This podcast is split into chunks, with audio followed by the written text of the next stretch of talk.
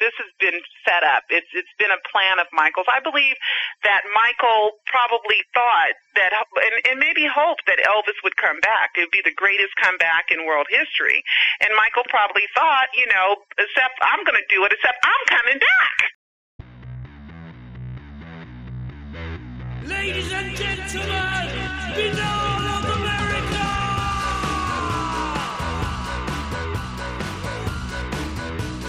for eight months, I excused everything until I just couldn't do it anymore. And then when I really dug deep into that, it was a, the most incredible story ever told, and I was going to tell it.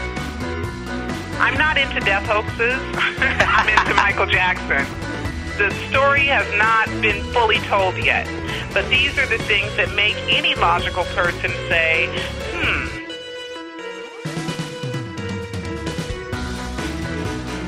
And now, ladies and gentlemen, Binnall of America Audio with your host, Tim Binnall.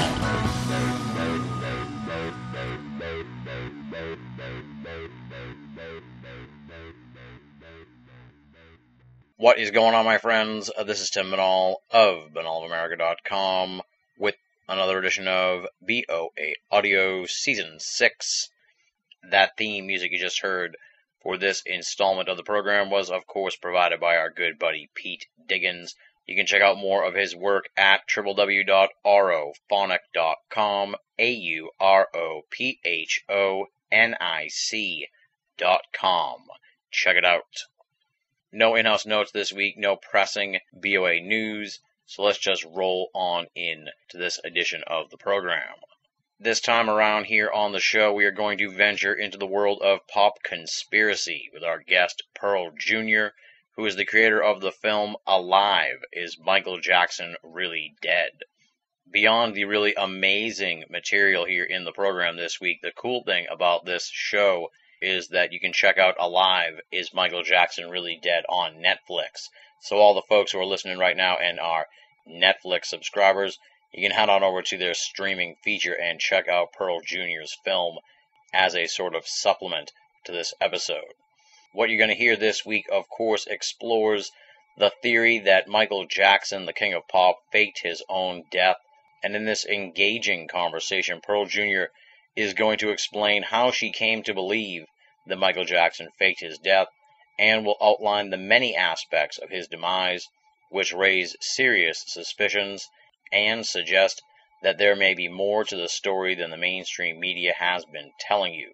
We're going to cover the controversies over Jackson's middle name on his death certificate and autopsy, the alleged final photo of MJ in the ambulance before he died. Along the way, we're also going to examine the theory that Michael Jackson was murdered, and we'll ultimately explore why and how Michael Jackson would fake his own death. Now, I know a lot of folks out there are probably rolling their eyes right now, wondering why we would tackle such a controversial, strange, foolhardy topic as the Michael Jackson death hoax.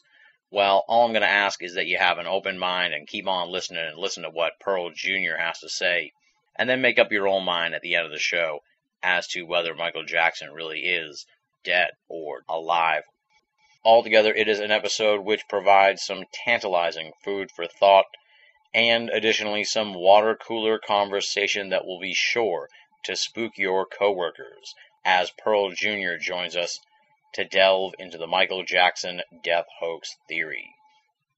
For those of you unfamiliar with Pearl Jr., allow me to provide you with a little background on her.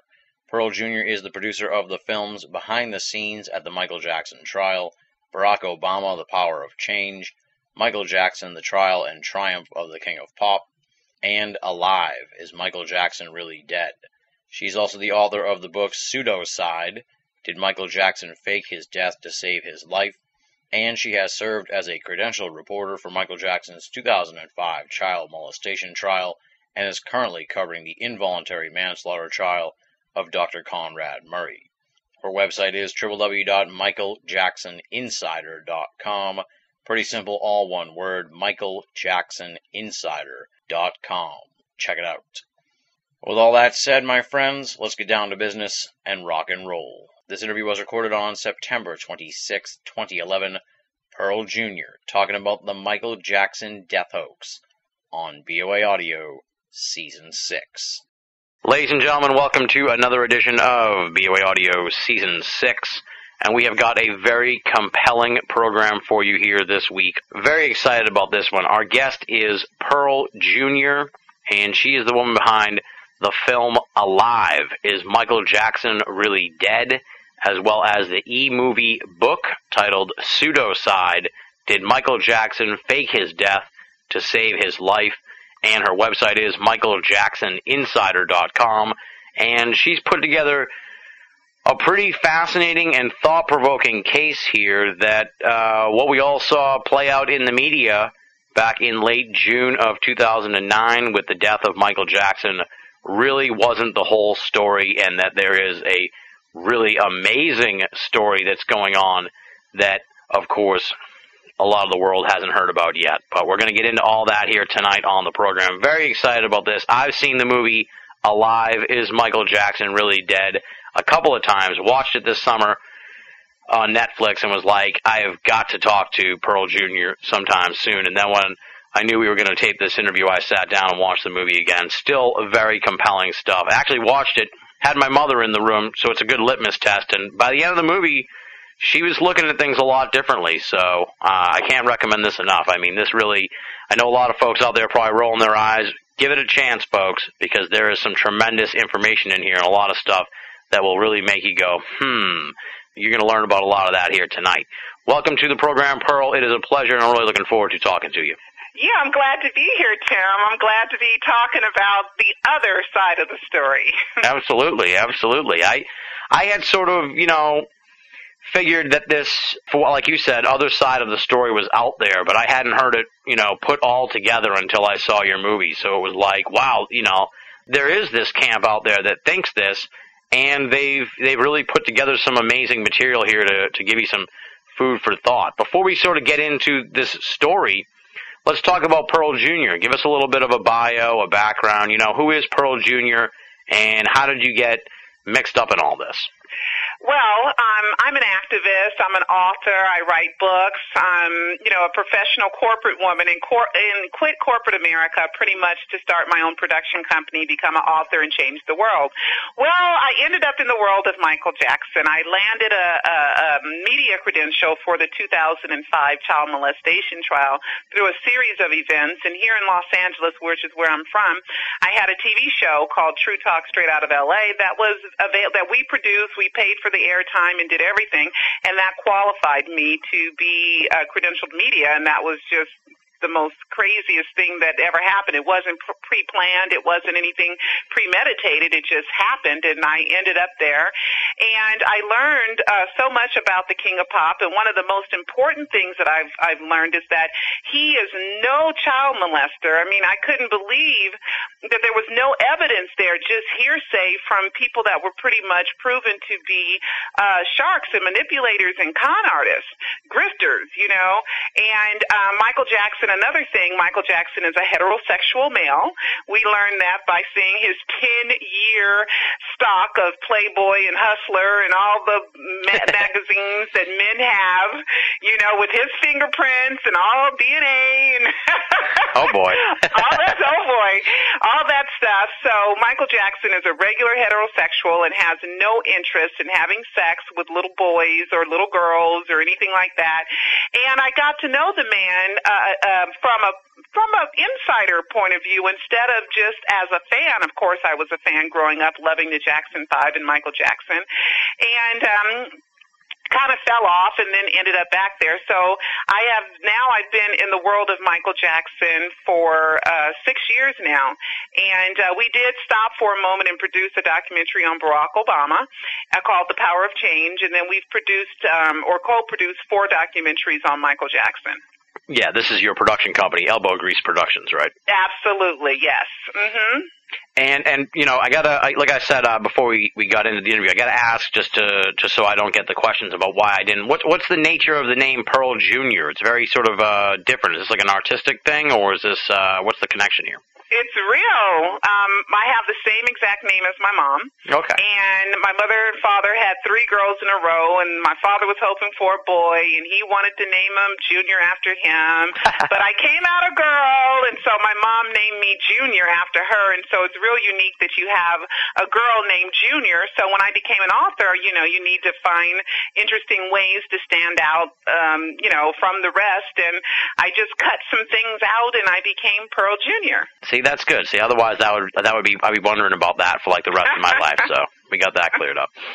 So before we sort of get into the the Michael Jackson death hoax, talk a little bit about what it was like covering the trial because as you pointed out, it seems like it really just didn't add up and obviously Michael Jackson was found not guilty and what I find ironic too is that after he died or you know as you as you would say after he hoaxed his death it seemed like the media completely did a complete 180 on on the trial and everything and uh, accepted the, the that he wasn't guilty on all of it. It was very sort of weird in that sense you know when somebody dies that the, the, the media Yeah, changes their tune does. all of a sudden it, when someone passes it, it does make you very sympathetic. But the facts, you know, when you think about the facts and you learn what happened, and we produced a documentary called Michael Jackson: The Trial and Triumph of the King of Pop, in which we tell the facts of the story and we tell you what the media, big media wigs left out.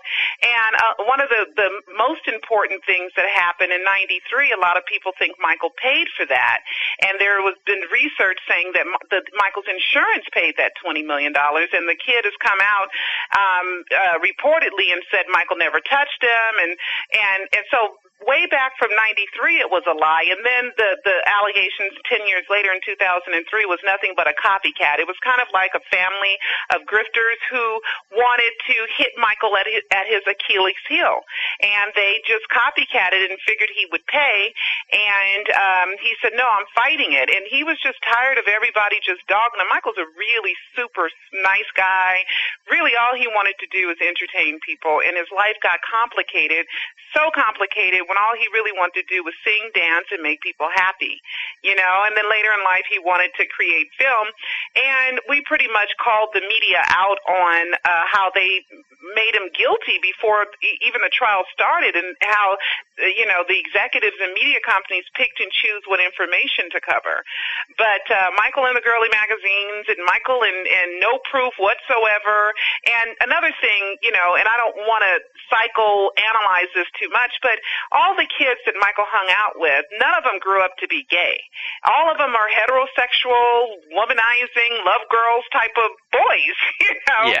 So, I mean, if if that is is is a sign, you know, that Michael wasn't wooing these boys and making these boys fall in love with them and then you know uh um, having sex you know with him um you know that it, it never happened. And all the kids came in. All the other boys that he hung out with said michael never touched me. Called macaulay Culkin, you know um uh wade this other guy that was a dancer. And and then there was this one kid that came and said michael tickled him and they tried to blackmail him. And then you know they tom mesereau who did a great job as michael's defense attorney pretty much proved that that was set up by Diane Dimond, who was Michael's, you know, uh, she hated Michael and she was pretty much the ringleader for the media to believe that he was guilty. And she paid this woman $20,000 and had her lie in a hotel room in downtown Los Angeles, you know, so it, it, it was really kind of tragic and, and very, very, very sad that someone who wanted to make the world a better place and who wanted to,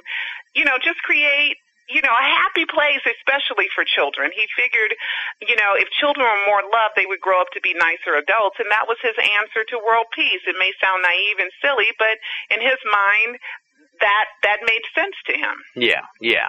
Well, yeah, because I had seen some excerpts from the Aphrodite Jones book too. That's like you know the the mainstream media they were sort of they wanted Michael Jackson to be found guilty because th- that was like a cash cow that would keep producing more and more material for them over and over and over again. Michael Jackson in jail, jailhouse Right. interviews, all you know, Right. s- people would give insider accounts on what he was like in jail. And it was the- like they had plans for years and years and years of material to glean off of, of his misfortune.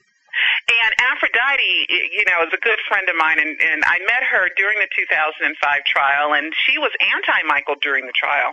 And one time they were, that she came in and she was sunken down in her seat, and she decided to sit next to me for whatever reason, right before trial started. And I said, "What's wrong?" She said, "They're calling me bitch, bitch, bitch." And I said, "Well, I mean, you're out there, you know, saying that Michael's guilty and not presenting the proper facts. What do you expect?" Yeah. And then I was done, you know. And uh, after the trial, she called me and she said, um, "I want to have a meeting with you." And she said, "I saw your documentary, and you know, and I have to admit that I was wrong, and you know, I want to make up for this." And and that really shows a stand-up person to admit she was wrong. And she said, "I'm gonna, you know, tell the truth about what happened." And she thanks me in her book. She gives me credit for giving her the courage to move ahead and tell the truth and to write the book. So I'm really proud of her for having the guts to admit she was wrong and and and to right that wrong. Now, did you get the chance ever to meet Michael? Uh, you know, in, in the I guess it would be about four years or so that you you know were sort of back in the mix before he allegedly passed away. Well, in certain circumstances, I would. It's hard to answer that because I'll. The safe one is to say no, but that's it would not be absolutely accurate. Um, I have um, been in close contact with his publicist, with his manager, with me and Michael have talked through people to each other, through airways, uh, lots of different ways, and it was the weirdest thing on Carolwood, which is the house in which they think he died in, where he disappeared in, and. Uh, um, a, a friend of mine that I had met at the 2005 trial, she owns Star Maps and she sells maps to Star's home. Anyway, she had been on that corner for 10 years. And I couldn't believe it. My, she called me one day and she said, Pearl, what does Grace look like? And Grace was the children's nanny. And she, I was like, girl, Michael is not moving in that house. Stop tripping. You are Michael, you are Michaeled out. And, and Michael actually moved into that house. So I had an excuse and a reason to uh, hang out at that house, and Michael would come out, and I would videotape, and he would say hi to the fans and hi and stuff like that. So I was very aware. I had been to that house where fans literally camped out and outside of his house. I had been there, the day before, the 24th, I was down there. Um, 24th, the day before the death announcement, and uh, I saw Dr. Murray's car leave at three o'clock in the afternoon that day, which is kind of weird if he stayed overnight all the time. And the fans did not tell me that a doctor had been spending the night until the day before. And I and I asked them, I said, Well, how long has the doctor been spending the night? And they said ten days. And then when I go to the preliminary hearing, I'm hearing that he's been getting propofol shipped to his baby mama's house, his his, his girlfriend's house, since April 6th. And I'm wondering why didn't a fan tell me? The fans would tell me a lot of stuff that would go on because they trusted me because I was one of the only people during the trial that really stood up for the truth and really went against the system and and, and really uh, stuck to the side the side of justice and truth and honor and and and, and just having some you know dignity in what you do. And and you know, I was trying to convey this to uh, a cousin of mine who's young. He's like 12 years old. A lot of people don't. You know, for the younger listeners, I'm in my early 30s, so I kind of, you know, was was young myself, sort of in when Michael Jackson peaked. But it's like it's hard for people in this 24/7 news cycle, internet age, to really fathom just how massive Michael Jackson was in, you know, at, at his peak in the 80s Yes. and early 90s, and, and obviously still up until the time of his death, but it was a different sort of a fame. It was, a, you know, Right. an unfortunate Infamous. sort of infamy. Yeah, exactly. But mm-hmm. even during, you know, the, the, the peak there, was like unbelievable. Like it's hard to even put into words. Like imagine like Lady Gaga times a thousand. I mean, that's like as close, as close as you can go. Yes. I mean, he was that big, and and it was. This was back in the day when, you know, you wouldn't really get celebrity coverage on TV as much as you do now, not nearly as much. And it was like all Michael Jackson all the time uh, when he was at his peak. So it was And no a different internet. world. Exactly. No internet back then either. hmm Exactly. Now let's fast forward to June 25th, 2009. Where were you when you heard the news that Michael Jackson had died, and at what point did you start to think there's more to this story than we're being told? I was at UCLA Hospital. Um, Linda, the map lady who sells house, she called me two minutes after the ambulance went into the house. and she said, "Pearl, you know, an ambulance just went into Michael's house." And I was like, "Oh my God, what could what could it be?" And uh, you know, then she had to she, she called some other fans, Michael's publishers. I think she even tried to call Joe and inform the family that an ambulance at the house. Now, I'm the first person in the world news agency to tweet that something was wrong at the house. I tweeted it at 12:43, and it took me a few minutes because I didn't want to alarm the fan base prematurely. So all I tweeted was an ambulance just went into Michael's house. Don't know what for. I was thinking maybe the gardener cut himself or something. The last thing I was imagining that Michael Jackson could be in distress. Mhm. Now, because I was just there the day before, like I said, and the fans told me Michael was fine. I saw the choreographer go inside the gate. Um, I saw Dr. Murray leave, and I didn't know who Dr. Murray was. I didn't have any idea until on the news a d- day or two later they showed his car being towed from there, and I was like, oh my God, there's his car. That's the same car that I saw leave. So I was under the impression on the 24th that Michael was fine. So I immediately got dressed after I got the phone call, and I talked to a few other people. I called Joe. His message was full. I called uh, Michael's brother Randy, and um, and I was trying to get in touch with the family, uh, saying that you know an ambulance at the house, but of course they already knew. Mhm. And so I decided to go to the house. I'm almost there, and uh, Linda's assistant called and said, "Pearl, go to UCLA. The ambulance just left. Go to UCLA." And I hadn't yet so it wasn't a detour or anything. I was still on my way because uh, UCLA and Michael's house are only a few minutes away. So I went ahead and went to UCLA. And when I got to UCLA, it was quiet. I only saw one fan there. Uh, the SUVs were there, two dark blue SUVs. One of them still had on their hazard lights. And um, and I was looking around for people, and I found saw, saw one girl named Talithia, and I just fell in her arms and said, "What's going on? What's happening?" And she said, "It's not good." And then I just watched the crowd swell, and uh, people, friends, and the media, and everyone was calling, asking me what was going on, and is he okay? I saw Katherine go into the hospital, and I just watched the crowd swell. My cell phone lost a charge, which was horrible. Um, then I was interviewed by media sources, and at that time it was either a coma, then it became he was uh, he died of cardiac arrest, and I remember saying if he died of cardiac arrest, he died of a broken heart because the world really did break the heart of Michael Jackson. And uh, um, then, um, you know, I heard that he had died, and I was just absolutely devastated. And later on that day, I did a radio interview about it, and um, and it took me probably. Um, about eight months to really say, okay, I, I'm I'm surrendering to the death hoax. I had fought the death hoax because I am a sensible person. I am someone who doesn't believe in in conspiracies easily, um, without proof and without knowledge. Um, I did the first thing people say is, oh yeah, just like Elvis, you know, and that's a natural reaction. And even Cecil, who is my fiance and my business partner, I would have to be on the phone whispering because he thought I was crazy, you know, talking about the clues of the death hoax. And then in in his library, in his collection of books, guess what I find? Is Elvis Alive book, right? okay, is Elvis alive? And that's why the book is in the documentary because we had that book in our library. And um, then I just decided after eight months, and I could no longer excuse the multitude of clue after clue and inconsistency and things that didn't make sense and the setups and the evidence and you know, just all was just overwhelming. And fans were calling me, asking me to check into it. Please, Pearl, listen to us, please, please. And then I decided um, eight months later, when I had looked up um, this website domains, I went into the website domains, and there was a website domain called uh, ComebackMichaelJackson.com and Michael Jackson Comeback. And one of them was registered on June 25th, 2009, which is awfully peculiar. Why would Comeback Michael Jackson be registered on the day he died? And then Michael Jackson Comeback was registered on Valentine's Day in 2007. And Michael made a point, and this is it, to say it's all for love, L-O-V-E, L O V E, and that became kind of the uh, part of the promo package. It's all for love, L-O-V-E.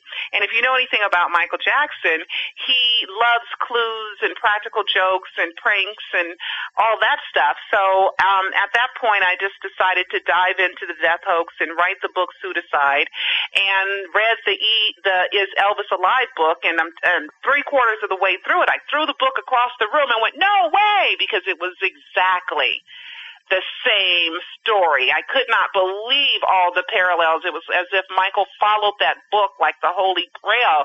Like, you know, it was unbelievable. And I read that book in one day. And then I started writing the book Pseudocide, and I've been a believer ever since. You make a compelling case in the film. So, I mean, I can't. You know, I the the jury's out, I guess you could say for me. Uh, and before I was, uh, you know, I looked at the thing on Netflix and I was like, "What is this? This is this, you know, This is stupid. This is silly, old brother. I don't call anything stupid. I've been doing this l- too long to think anything is stupid at this point. But I, it was, it was like, what this is outreach, I guess the best way to put it. But Yeah. after I seen the film, it was like, well, you know, there's a lot there that's that that's pretty interesting. Now, Yeah. maybe we should start with the biggest dog, I guess you could say, or the best, the best nugget. What really stands out to you as as sort of the, the real wow clue in the whole in the whole mythos here of, of the death hoax? I'll give you the one that I thought was the biggest at that time because we are dealing with a, two, uh, a, a span of over two years. Mhm. It was Joe Jackson's behavior. Um, uh, Joe Jackson raised those boys and took those boys on tour. He was the one that traveled with those boys. He was the one that protected those boys. He's the one that disciplined those boys. He is the one that had must have had the perfect mix of encouragement and discipline. You know, because if he just beat them and they were scared to death, they sure wouldn't have turned out all that great music that we we know that the Jacksons have done. And uh, Michael and Janet and all the rest of the family sure wouldn't have turned into very giving, charitable people. Um, so Joe Jackson's behavior uh, was very nonchalant, and I kept waiting for Joe to lose it and and you know pretty much fall apart, and he never did. And one one Joe did fall apart at the 2005 trial that I witnessed. There was a, an announcement of a false verdict that came in, and Joe was at the car wash, and somebody called Joe and panicked and said there was a verdict or something, and Joe raced to the the the uh, the, the courtroom in Santa Maria, and he was moving his way through the crowd, and he was trembling and he was shaking. He was like, "Move out of way, my way! Where's my son? Where's my son?" And he was just frantic, and you could see a father's you know, straight panic that, you know, because none of Joe's boys were going to jail, period. And and Joe's boys were not joining gangs, and Joe's kids were were going to be successful, and Michael and Joe was absolutely a mess, and he was going to pretty much tear anybody apart if they tried to take Michael from him. Mm-hmm. And once I saw that, I knew the love that Joe had for his children, his family, and especially Michael. Anyway, Joe never lost it, and I have I've had many, many, many conversations with Joe. I think I've talked to Joe more than any other family member. And Joe just seemed to be kind of like, yeah, well, you know, yeah, well, you know. Yeah. and uh and uh so I knew something was up then. Now the biggest clue to this day now is uh the fact that there's still no name on the grave. Over two years later, there is still no name on the grave. And to follow that up, they're not Michael uh is not listed in the Forest Lawn database. Mhm. And the grave is tucked away so nobody can really see that there's no name on the grave. and I had called Forest Lawn uh, a month after the uh, fu- the the funeral that they had, the burial, September 11th. I mean, excuse me, September 3rd. And uh, I called in October of 2009, and I asked, you know, fans had told me Forest Lawn is denying that Michael's there. And Forest Lawn, I said, well, where's Michael's uh, grave? And they said, look, we don't have Michael's body, and we've never had it. That is what Forest Lawn told me. Then I talked to some Forest Lawn people just recently, and they told me that uh, on the burial, September 3rd, I remember that because it was a Temptation song, September, the, the day my daddy died, it was, you know, September 3rd. So that's why I remember it's a Temptation song. okay. But anyway, he um uh, uh they said that no personnel worked that day except executives. Everybody had to take the day off. Okay, nobody was allowed on those grounds. It was secure, and uh, you know, even the lady at Forest Lawn is like, "Yeah, something weird is happening with this death of Michael Jackson." so that that's the biggest clue to me is no proof of the burial, and then we can go on and on. No Yeah. open casket. The ambulance photos fake. You know. Yeah, yeah. Well, we'll we'll get into all that as we go along here. Now, that, what I, what I find interesting, so they're saying that the body's not there at all. They had told me in October 2009, they told me, we don't have Michael's body and we've never had it. Wow. See, that's that's revelatory. I mean, Yes. you can't even put words to that. That's strange. And that still didn't sell me. You got to remember, that's June, July, August, September, October. That's four months. I wasn't convinced until February. Right, right. Well, I'm going to throw some devil's advocate, you know, points here course, as, as we go do. along. 'Cause, I mean, what if part of me thinks, you know, that I, I, I, I guess, you know, I, I come from having seen all this sort of play out in the media, and I've seen Joe Jackson sort of get this bum rap as as this jerk. So, to me, it, it, it you know, my skeptical mind says, well, you know, maybe he sees the opportunity out of that comes out of the death of his son here uh, that that they're going to be able to really develop this into their own cottage industry and so that sort of colors his perspective and and maybe the the family's got the body and they're planning on doing something you know Elvis-esque with it and turning Neverland into into sort of the Graceland of the West if you will Well, then tell us that. Don't lie, you know, Yeah. and have you know, fa- you know, flowers sent up to Forest Lawn and all this stuff. You know, say, you know, Michael is in a, you know, we buried him somewhere else, but they they've led us to believe that he's buried there. I mean, that's what you know. That's so they've true. had a memorial there. They've had three ceremonies, and at none of the ceremonies was the casket ever open. And I like to add that Catherine nor Joe have seen the dead body. interesting okay Jermaine and Latoya supposedly have, and some few other people, but Catherine and Joe have have not ever said that they've seen Michael's body dead. Well, now I was going to get into this towards the end of the interview, but I feel like I want to ask it now, so we're just going to get into Sure. this. Now, have you, you know, you're putting this story out there. Obviously, it's uh, around on the internet and everything, but you've really sort of uh, put it all together in an amazing way. Have you heard from, you know, and you don't have to name names or, or get too specific here, but have you heard from either family members or close associates who sort of say, you know, on the sly to you, hey, Pearl, you're on the right track, or you're, or even dissuading you from it and saying, hey, Pearl, you know, you got to let it go. He's gone, or something like that. Have you heard any reaction really from the, the Michael Jackson camp? Well, um, insiders that work for the Jacksons, um, when I did my first book, Pseudocide, Did Michael Jackson Fake His Death to Save His Life in May 2010, Michael's manager, Raymone K. Bain, who was his before, you know, all the This Is It manager with Leonard Rowe and Frank DiLeo, she was his manager and she was his publicist from 2003, I believe, to 2008, the end of 2008 and um sh when I she had a radio show and she called me and had me introduce the book Pseudocide on a radio show. Okay? Um and I thought that that was very odd timing and you know stuff like that. Um I would not ever put the Jacksons in a situation where I would make it very uncomfortable for them. So I wouldn't ask because if the the the, the modus operandi is Michael is dead, I mean what do I expect? I mean am I an idiot? They're going to they're going to be the ones that reveal that Michael isn't. Um, but I've had conversations with uh, the Jackson family publicists about the death hoax, long, long conversations about it. Um, I've had, um, after my book Pseudocide came out, I was asked um, to um, help promote this event called Mike, um, Forever Michael, in which Catherine and Tito were, you know, for Catherine's book Never Can Say Goodbye, and Tito performed, and Genevieve, Randy's son, Randy's daughter performed, and the family was there.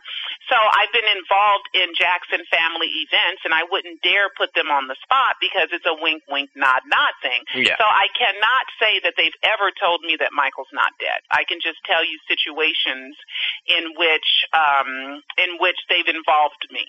Okay. Yeah. Okay. Um, um, so you know, you you, you, you kind of know what to do. And then uh, there was one incident with Jermaine, and I think, and, and it was funny the timing of this. Jermaine has come out and said that Michael is dead, and he told that to the death hoax community.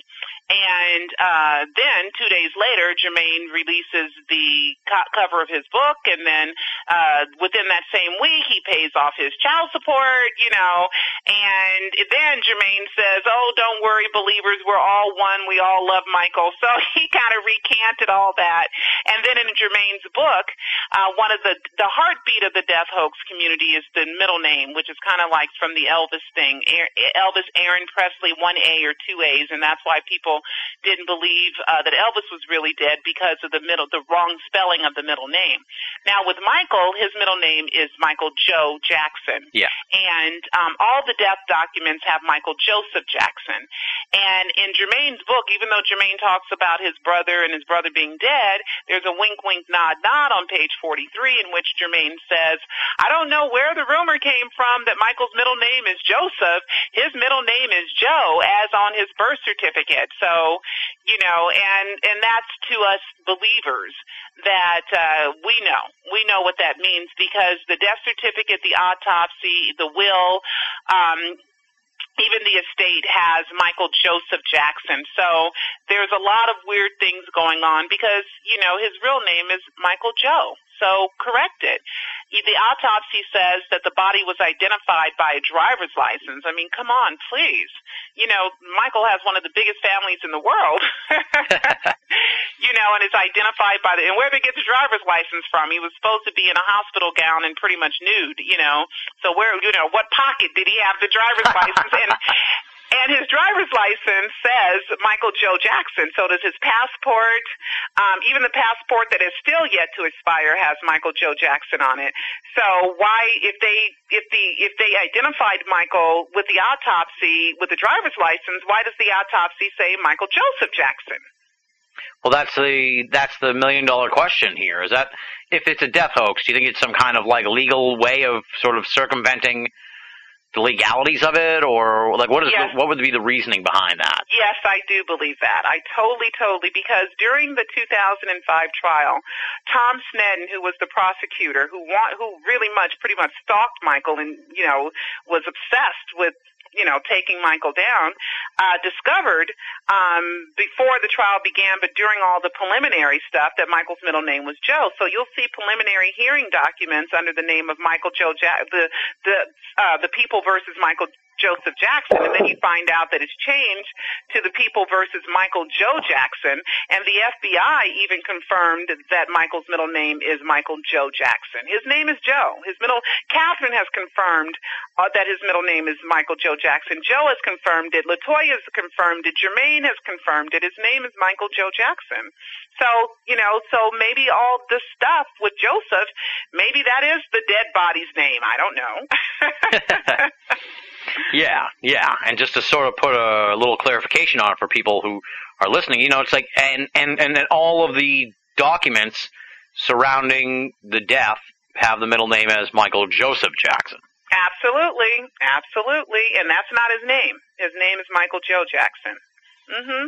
Very weird, very weird. Now, I found it interesting too that in the movie you point out that there was actually, I guess you could say, a, a previous Michael Jackson death hoax um, on Christmas Day of 2008. So about li- actually literally six months before Absolutely. the the uh, the you know the alleged death um, from some DJ who who claimed that Michael Jackson had died on Christmas Day. Of a drug Day. overdose exactly six months prior. Come on.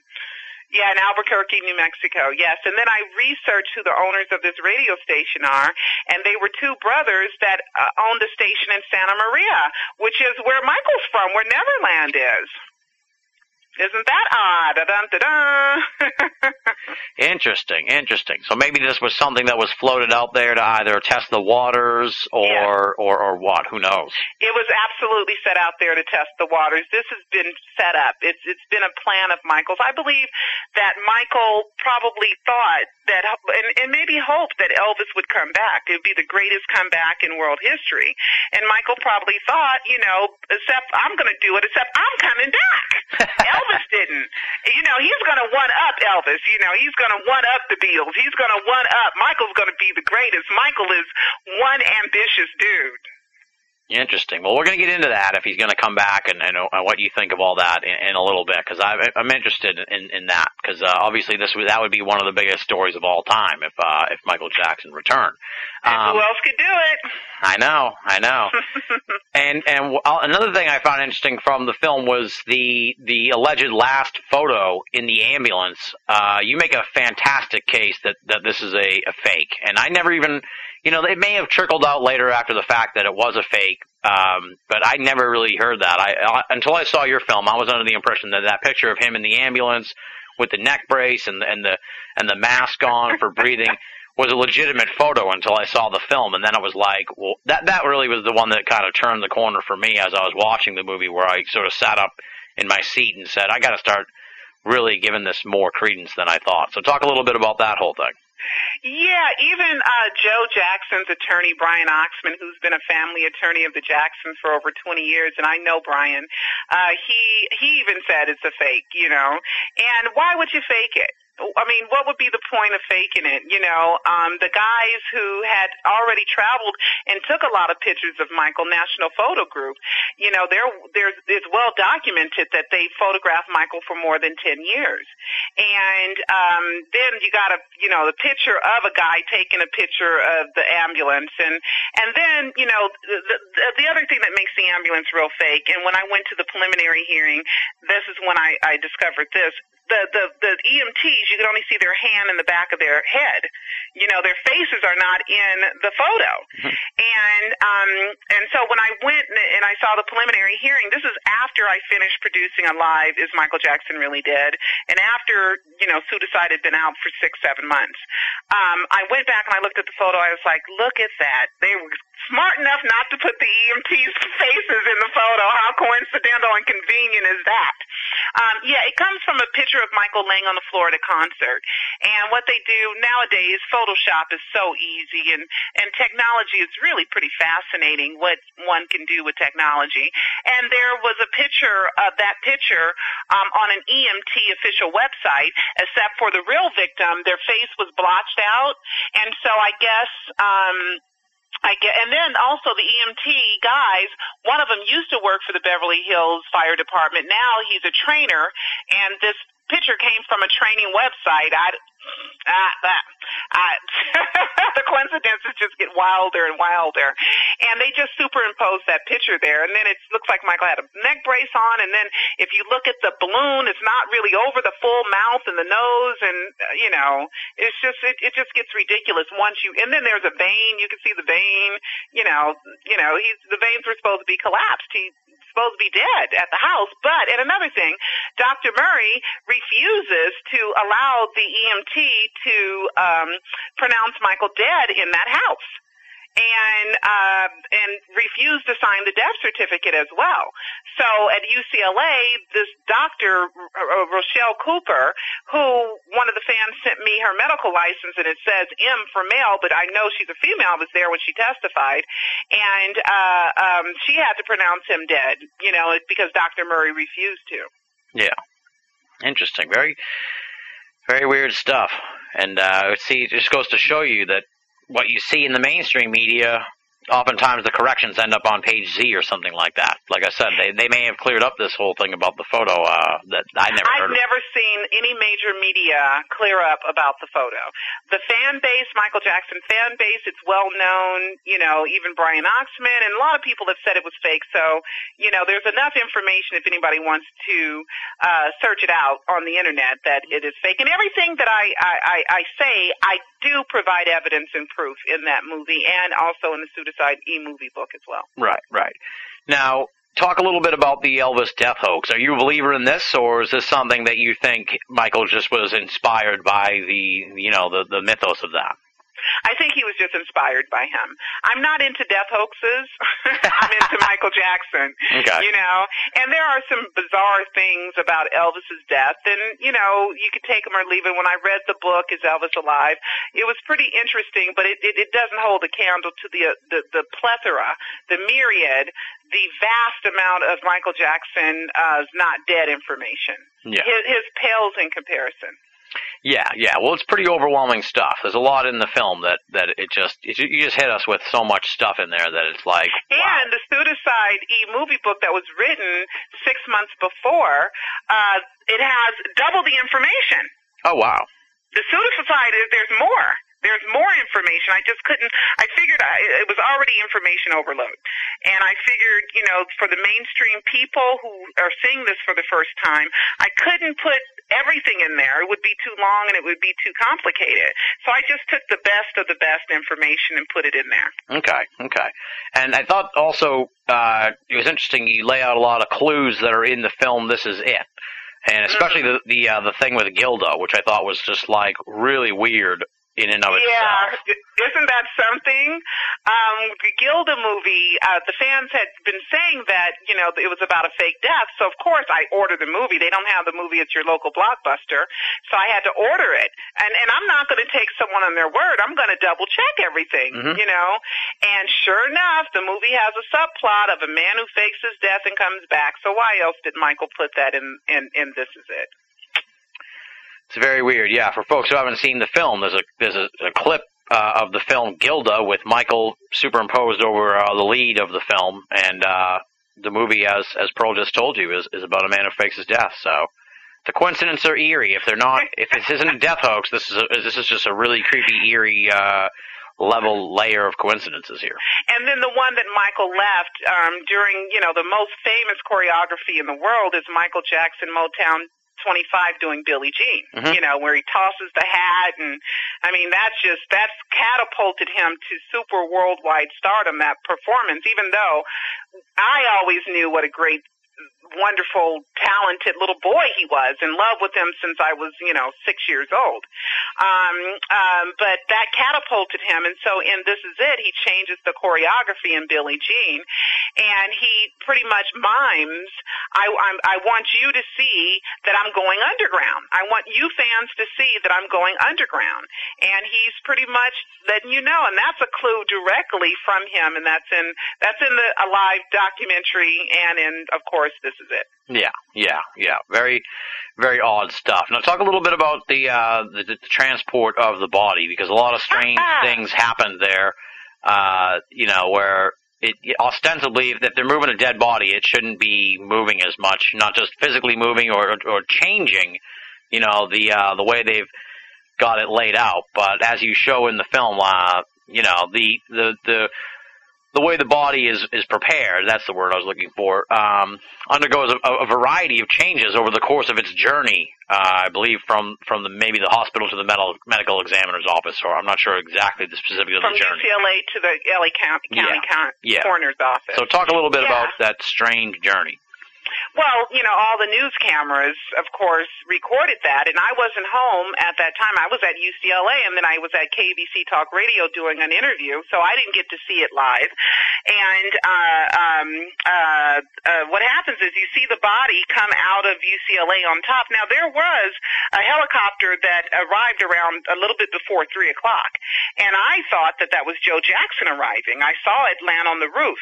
I later learned that they thought they were picking him up around three o'clock, but they decided not to. I don't know what that was all about. But anyway, around six o'clock, um, the body comes out of UCLA and it has straps. It's strapped down in white sheets on a gurney and it's rolled into the helicopter. And all the major media outs, um, outlets recorded this live and shot it out to the world live. And in the helicopter, and you got to remember, if there's a video of, of the helicopter, somebody's above the helicopter videotaping the helicopter, right? yeah You see the body move. You see it's it's all in the movie. You see the body move, and then when they land the helicopter and they're getting the body out and they're taking the body from the helicopter to the actual coroner's truck, you see that it comes out without any straps. And the body bag, it's not a body bag, it's like sheets because it's tied at the top. What the heck is all that about? Yeah, yeah, very weird, very weird. And Now, the coroner did say later on, um, I did confirm with the coroner that they received Michael's body. At least that's what they say around six o'clock. So they didn't get it at three. They got it at six. So it's all just so bizarre. I mean, nothing. I mean, what went right? I mean, nothing. The surveillance videos are missing from Michael's house. The police erased the surveillance videos on June 25th. Are you kidding me? Well, now I'm going to use. I'm going to go back to the devil's advocate point of view here, just uh, briefly, and ask. You know, maybe. Maybe you know, the the point of view of the family here is that Michael Jackson's dead. He dies. This is the day he dies, and and they desperately want to avoid um, an Elvis-like National Enquirer situation where Why? photo, Why would they? because they don't want you know they don't want the photo of his dead body getting out there and maybe they just stand against that sort of thing. I don't I know I probably wouldn't either if I was you you mean family. like open casket? Yeah or you know someone from the medical examiner's office sneaks a picture and sells it to TMZ or something like that. So they they had to be like ultra secure about transporting the body or something like that. I'm just like I said I'm just throwing out here the devil's Sure. advocate perspective. Sure, of course. What's yeah. your what, what do you think about that theory? Well, um, yeah, that's what I did for eight months. I excused everything. you know, oh, it's just this. Oh, it's just that. Oh, it's just this. Oh, it's, it can't be. Oh, it's just you're imagining. Oh, you know. Yeah. And then eventually, it's just so much information that stacks on top of stacks to where you know you just can't ignore it anymore. Um, the family, you're right. Um, Elvis did have an open casket, though. Okay yeah. and um, uh, some people thought it was a wax figure because the casket weighed 900 pounds, and they thought an air conditioner was in there so it wouldn't melt in August's heat, in the heat of August. Um, but with Michael, there was no open casket whatsoever. Um, so I, I don't know what the family was thinking, what was going on. Of course, you don't want to be morbid, but Michael was not injured. You know what I mean? It wasn't Right. like he died in a car crash and he was mangled or you know, he had been out of the public eye for years and he just looked awful. We see this is it. The performances and this is it were recorded on the 23rd and 24th. So we know what Michael looks like the day before the announcement that he died. We know. We have video proof of what he looks like the 23rd and 24th. So Michael looked great and if he fell asleep, if he died in his sleep, he looked great. Right, right.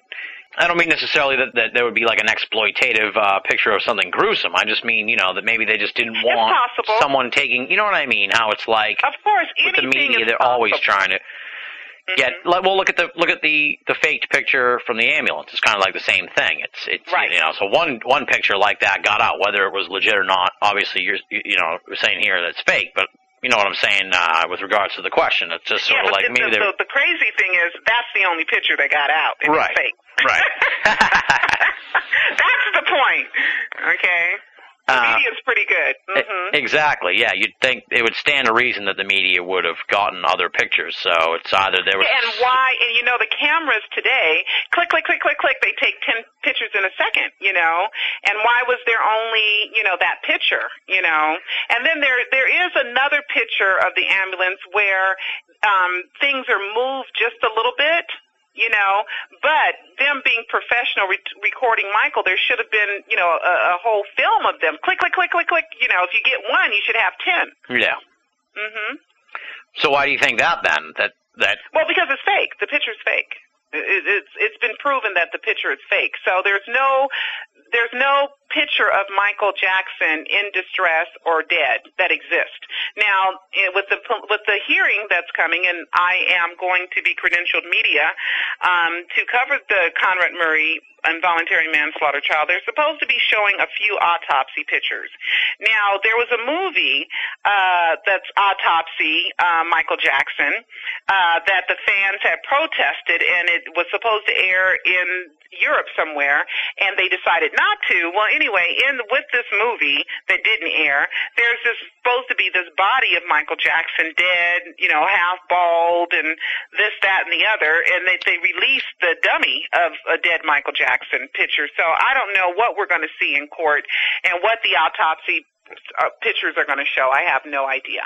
Yeah, yeah. Well, we'll we'll get into we'll get into that in a minute. Now, that kind of what you're saying here about Conrad Murray does lead sort of to what you say in the film. That the, the MJ fans, there, there's a couple of camps involved here. The, the the the camp that you're a part of, which is the death hoax, and then there's the camp that says that he was just murdered and Right. and you know murdered for financial gain ostensibly by all the people that stood to gain from his death who had control over all the recordings and the library and everything else that uh you know his massive estate. So what, what are you what's your take on the on the murder theory? Because clearly Well, that has a little more mainstream traction obviously with this trial and and sort of uh the suspicions that people have. If Michael Jackson is dead, then I believe he was murdered because the death is just the most stupidest, ridiculous thing I've ever heard in my life. You have a doctor that's supposed to be watching you while you're under an anesthetic, okay, a dangerous anesthetic. Anybody can look up Diprivan, Propofol, they're the same thing. And within the first paragraph, it says it stops your breathing right you know. So the first thing you do now, Michael, and he's been giving Michael this for three months. He got it delivered. The first shipment went out April sixth, 2009, and all the way to, you know, June 25th when they said he died. So all of April, May, June, and you don't have the proper resuscitation equipment? Please tell me you're kidding me. Okay? Then, uh, uh, Dr. Murray doesn't know CPR. He's giving it to him on a bed, a soft surface. This this is not just a MD. This is a cardiologist that knows every organ of the body and knows how they work and what supports what and what's connected to what. There's no way that you don't know that the heart and the it needs to have support and you need to do it on a soft uh, hard surface. Then Dr. Murray, and I'm in the preliminary hearing and I hear this under oath, says to one of the security, um, I gave Michael CPR, but I don't mind. He's a friend. What doctor says a mouth-to-mouth resuscitation? What doctor is making a disclaimer about germs or homophobia or whatever by saying, yeah, I didn't mind giving him mouth to mouth. He was a friend. I mean, that's just weird yeah that a doctor would not say that when someone's under distress. A doctor would because a doctor is not thinking anything like that except breathing air and breathing life into a human being. That's all a doctor is thinking. He's not thinking anything. I mean, that's kind of like, you know, when a woman's getting her exam and a doctor makes a sexual comment. You just you don't put those together, period, ever, because it's medical. exactly yeah that's just that's it's, just it's medical. It's, it's nothing but medical. And um, um, and for uh, so basically, nothing that Dr. Murray did that day supports any action of any doctor. Period. Period. Even even if he was high, drunk, out of his mind, it still is such a level of negligence that it has to be murder. You see what I mean? yeah because uh, two months. I mean, I can understand Michael being desperate for propofol night one, night three, night seven. You know, and you going, you know, we better get that machine, Michael. We better get that EKG machine, Mike. We better get, you know, make sure that pulsometer is in this room and hooked up. We better make sure that I have the tabs to put on your brain to monitor your brain activity. You know, and and Michael loving his children, and Michael was pretty much very astute, very smart when he came down to medicine and and medical stuff. Michael read a lot. Michael's very intelligent, knew a lot of information, and and he would not allow that because really all you have to do is order it, emergency order, quick order it, or send somebody the security down to go pick it up. yeah And bring it and have them deliver it. You can do overnight on things if you you can get anything overnight if you have enough money. And Michael Jackson had plenty of money so there wouldn't be any He had and- plenty yeah. of money when he passed because in, in November, December 2008, he had refinanced his uh, his debt and he cashed out over 30 million dollars. He paid a lot of debts and and even Dr. Tohme Tohme turned in, I think, within 30 45 days after the death announcement, 5.5 million dollars of Michael's money. Oh, wow. So it wasn't a fact of not affording. Period. So the level of negligence, if Michael Jackson is dead, it has to be intentional and murder, in my opinion. We gotta spread this stuff around. Let's put it on the internet. You're listening to Banal of America Audio. Great heavens! What kind of radio show is this? It's like the best show ever. And and if, if it was murder, then who you know who are the guilty parties theoretically, or you know speculating on that? Who who would who would really want Michael Jackson dead? The people that would control the estate. Well, let's put John Branca, who was Michael's attorney since the 80s. And John Branca and Michael had a falling out in 2003, and Michael fired him. And there's a copy of the letter in the Pseudocide book. And John Branca and John McClain are executors on the will. And there was Barry Siegel, who was also an executor on the will, but he got fired too. Anyway, Branca was not supposed to have any of Michael's paperwork a will, nothing, because he was fired in the letter in 2003 states, and give all my paperwork to Mr. LaGrange, which was the attorney after that. Then Tom Mesereau got all the paperwork, and I've talked to Tom. Tom and I are friends, and Tom Mesereau, Michael's defense attorney in 2005, said that he never got the will. Okay, now eight days before the announcement that Michael died, June 17th, John Branca meets Michael at the Great Western Forum, which is where the Lakers used to have their games, the LA Lakers, before they moved to the Staples Center. Mhm. Michael was rehearsing at the Forum at that time, and John Branca came there and was rehired seven, eight days before the death announcement. Now that's funny, suspicious timing, but I, I go back to Michael's relationship with AEG, um, uh, the people who put on This Is It and own the O2 Arena in London, where Michael was supposed to be doing all those uh, This Is It uh, live performances. Well, um, with the domain registrations, and you got to see the movie for the domain registrations, but anyway, uh, uh, LALive.com was registered in 1996, and Michael Jackson Live it was registered in the year 2000 and we know the place where the regal theater opened uh and pretty much the world's attention on this theater opened for this is it is called la live so we have we have um, LALive.com. We have LA Live opening up the Regal Theater. Philip Anschutz, who owns who owns LA Live, the O2 Arena, he owns more movie theaters than anyone else in the world. And you have LA, uh, Michael Jackson Live registered in 2000 and never used for anything but to sell tickets to This Is It. So I believe that leads me to the conclusion that John Branca helped ink this deal way back in the year 2000. John Branca, once he saw Michael's press conference March 5th, 2009, announcing this is it, was working his way to get back to Michael saying, you know, hey, I got a part of this deal. It's ironclad. No matter if you fired me or not, I'm in. And that's why John Branca made an emergency and came to the forum where Michael was rehearsing, not to an office, not when there was time, in an emergency. Well, then, if you need it done right now, then come. I'm at the rehearsal. You Yeah. see what I mean? Yeah. And so I do not believe that anyone at this at the time that Michael the announcement that he died really wanted him dead. People talk about the Illuminati, secret societies, but I think Michael was already uh pretty much thought of as a joke or a child molester. His image and his his ability to make money and his ability to be a world class superstar was already diminished to where it was hard for Michael to even get anything done. Right. So I don't know exactly who would want him dead at that particular time. I don't think John Branca or Tommy Mottola, who Michael had a falling out with, who was the head of C- uh, Sony at that time, uh, really wanted him dead because he was pretty much depowered at Mhm. that point. He wasn't like a priority. I, you know. He's So. I don't know who would really want him dead. Yeah, yeah. So you think maybe this meeting, this hasty, the put together meeting, was more in line with uh, the death hoax then? Yes, I certainly do. Interesting. I most certainly do. So if this is a death hoax, what's the role of Conrad Murray? Because you know he's he's really taking it on the chin here in a big way because he he looks just ridiculous as you've pointed out over the course of our conversation here. So do you think he was in on it, or do you think he's like how he had to? He would have to have been in on it, I guess, right? Well, I would think so, but I don't know. Yeah. I don't know. Um, you know, certain people things are played out. Dr. Murray, uh, everybody's talking about $150 a month. Well, Dr. Murray never got paid a penny. And why are you working for someone for two and a half months, never getting a check, and don't even have a signed contract? What is that all about?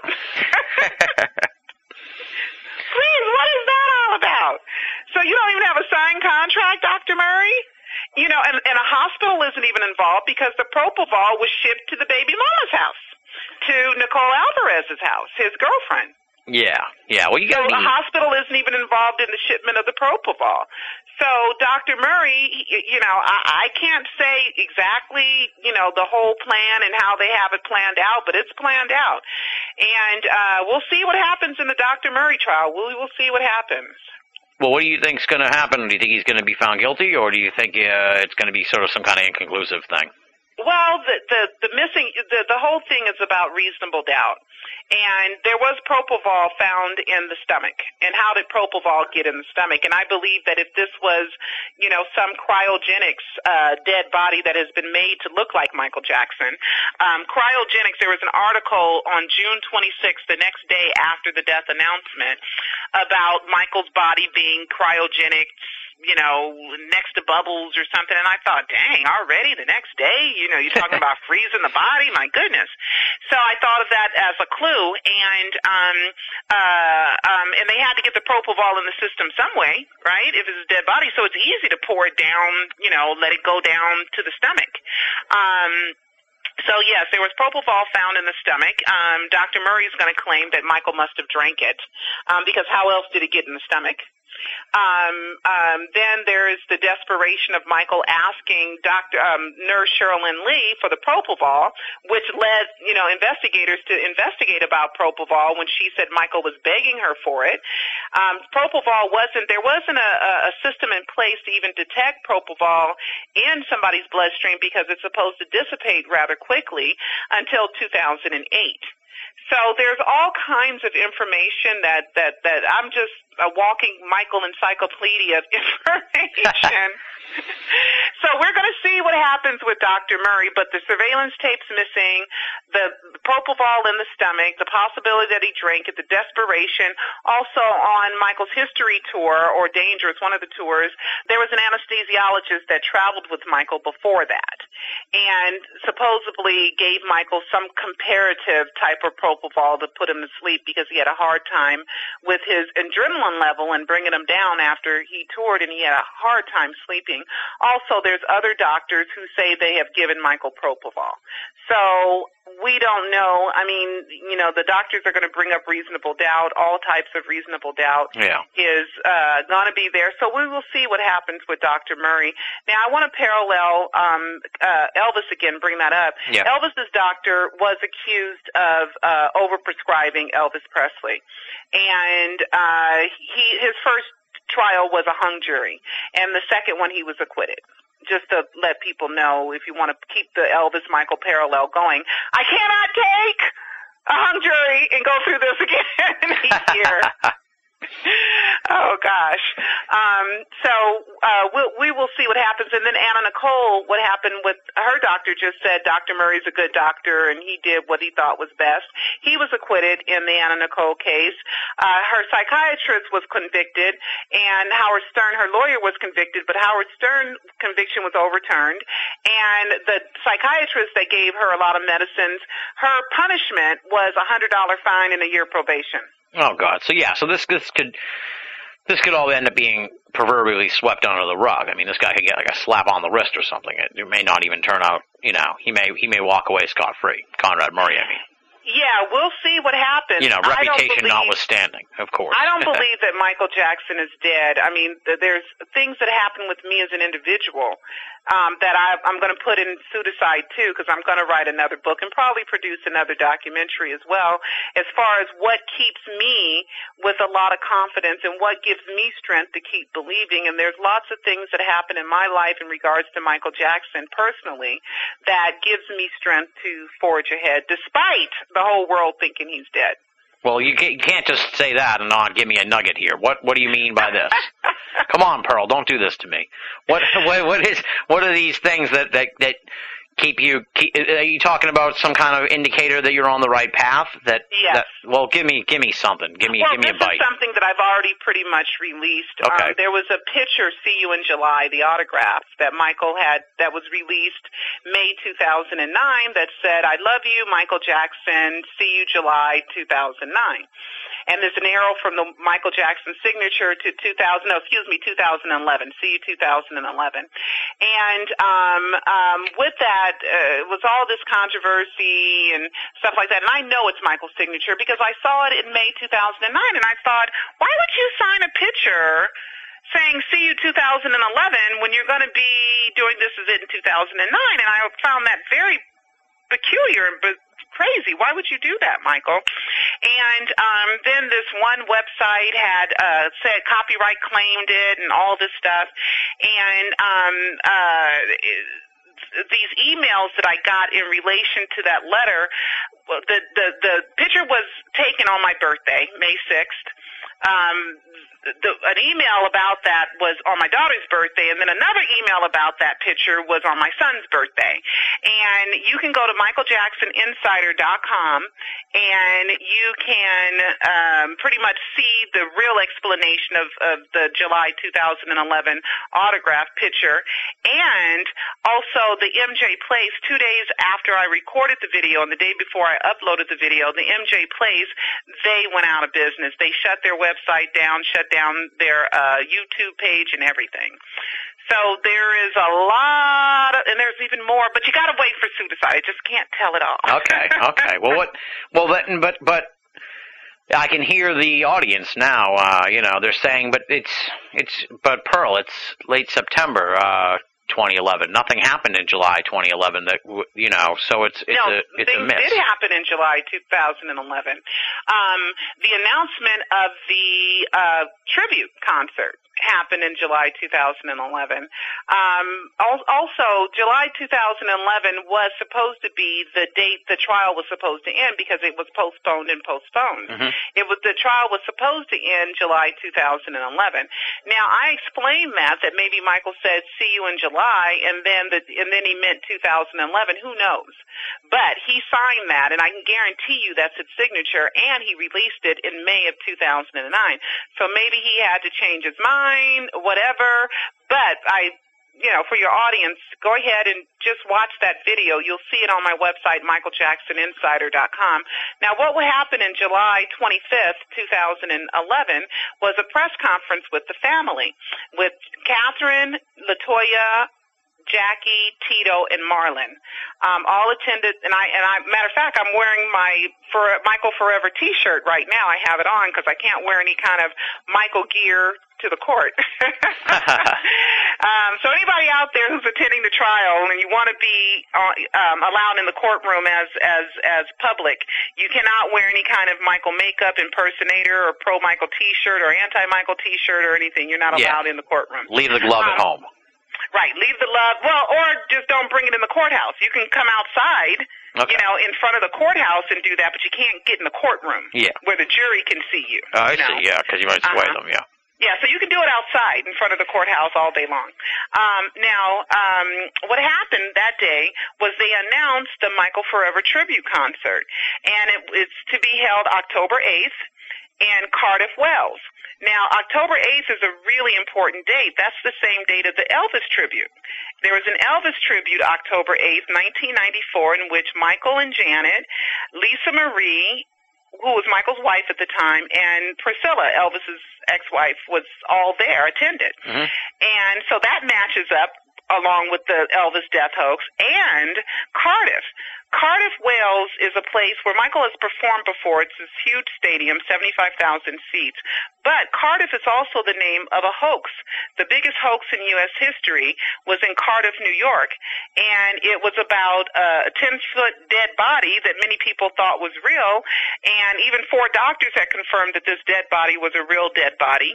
And it, the, the hoax became so famous that even the Mr. Showman himself, P.T. Barnum, who Michael just loved and thought he was just the greatest showman on earth, uh, even copied the hoax. Okay, so so what we get in July uh, 2011 are all these huge clues. Now, Katherine had already did a Michael for, uh, Forever Michael uh, event in which they asked me to help promote it back in June 2010. So now they're calling it uh, Michael Forever. So those were the big clues that Michael gave us in July. Like, sorry I couldn't make it, but here you go. okay, okay. Well, we'll we'll sort of we'll get closer here as we get to the end. We'll get to sort of what the future might bring. But you also introduced the idea in the film that this death hoax was part of an FBI sting operation or some kind of investigation, maybe by the government, because that raises. Because uh, when you're talking about the death hoax, and I know you say in the film that it's actually not illegal to fake your own death unless you No. Break some laws doing it or something like that. But it would stand to reason that if Michael Jackson faked his death, that I mean, I don't know. I guess the question is, there's a lot of questions bundled into my rant right now. So, so, so I'll, I'll, I'll try and unwrap them. But how many people could really be in the know on this? I mean, this sounds like quite an extensive operation, and maybe, as you say, if it was an FBI operation, that would help keep it under wraps. So, I mean, I guess just talk to what I'm the line of thinking I'm throwing out there. Yeah, well, Marlon, Michael's brother, who is the closest to age than any other sibling, Marlon, uh, he was wearing an FBI hat the next day. Why is Marlon wearing an FBI hat? You know, what is that all about? June 26th, Marlon's outside of the Havenhurst mansion wearing an FBI hat. Then the same outfit that Marlon has on in the car where his brother Randy is driving him, and because Marlon lives in Georgia, Randy is driving him, and apparently they go to the taping of the their miniseries. I mean, their reality show, Jackson Family Dynasty. Okay, because Marlon's wearing the doggone FBI hat in the doggone reality show. What is that all about? Now, the Jacksons are very savvy. Okay, they don't. They know wardrobe. They know images. They know perception.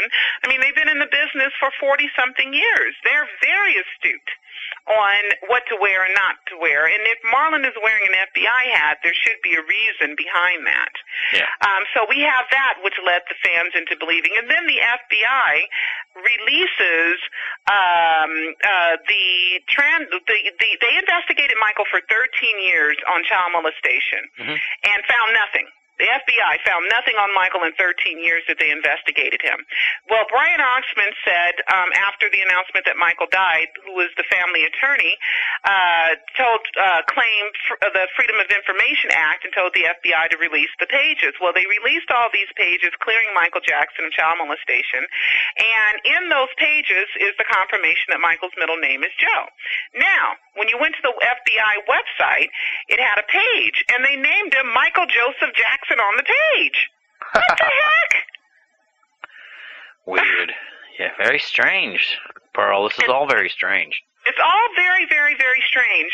And you got to remember, the police are the one that erased the surveillance tape. Only thing that they have is four minutes of Michael arriving home about midnight, twelve, twelve thirty a.m. Early morning of June 25th, going in the house.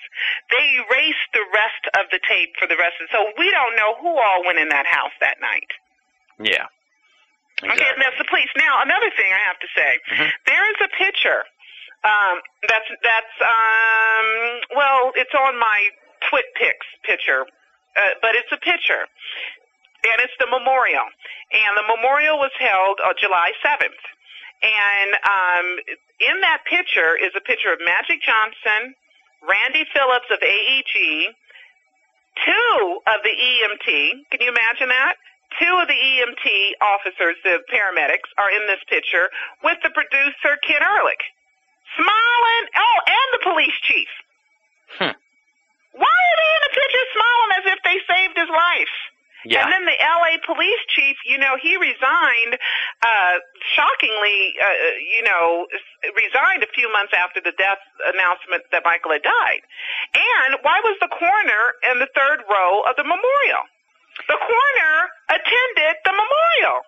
Could it be one of those? I'm going to play devil's advocate again, Pearl, but just forgive me. Uh, could it be just one of those things where the family appreciates what they tried to do, so they want The them to be there? the coroner, the coroner has nothing to do with live or dead. He doesn't get Yeah. the body till it's dead, dead. That's true. You know, so I mean, you could play devil's advocate, but you start stacking all this stuff up. Like I said, I did the same thing, hmm uh, Tim. I did the same thing. Absolutely. I, don't don't please don't take it as I'm you oh know. no, I get it. I did the same thing. I excused so much for eight months. For eight months, I excused everything, until I just couldn't do it anymore. And then when I really dug deep into that, it was a, the most incredible story ever told, and I was going to tell it. well, I commend you for that for sure. Now you sort of introduced the idea in the film that maybe that Michael had used some kind of fake body because uh, you know I guess I guess the, the the greater picture of all this or the greater question behind all this is sort of I'm sure you've contemplated this. I guess take me through how Michael would actually do this? Because to, Well, the easiest thing is just replace the body. Yeah. That's the easiest thing. That's the, and then there, there was real hot up, up in his room. And people think that the body was still too cold, you know, so they wanted to raise the temperature. Um, so the easiest way for Michael to pull off a death hoax would not be to have a whole bunch of people involved, is just to switch out the body because you have one EMT guy who deals with dead people saying under oath, Senneff, S-E-N-N-E-F-F, he says that he thought that the patient was an old man, a hospice cancer patient. oh wow, Okay? Now, we saw Michael, you know, 12 hours before, and this is it. Performing, and he didn't look like a deathbed hospice cancer patient, and this comes from someone who deals with dead people. hmm You know, so and then you have the coroner saying that the body was in general good health. You know, so I, it, it's just all a mystery. But the easiest way that, that that this could be done is that night Michael had it all planned, and you just switched out the bodies. Boom. And it's easy from that point because the body goes through all the channels it's supposed to go through. yeah, yeah, and he sort of greases the wheels with money to make sure that the right people who may No, the body is the body. You know, you know the body's the body. They can do what they can do, whatever they do normally. and they wouldn't check. It would have to kind of look like him, though, right? I mean, you couldn't Of just course. substitute like just you know some old dude with a beard, like a white, you know, like a Santa Claus looking guy or something No, crazy no, it had to be um, uh, uh, it had to be a body double, something that looked like Michael, of course. It had to have some kind of resemblance to Michael, and that's the only way that I I could come up with to make it all simple. Or there's a whole bunch of people involved.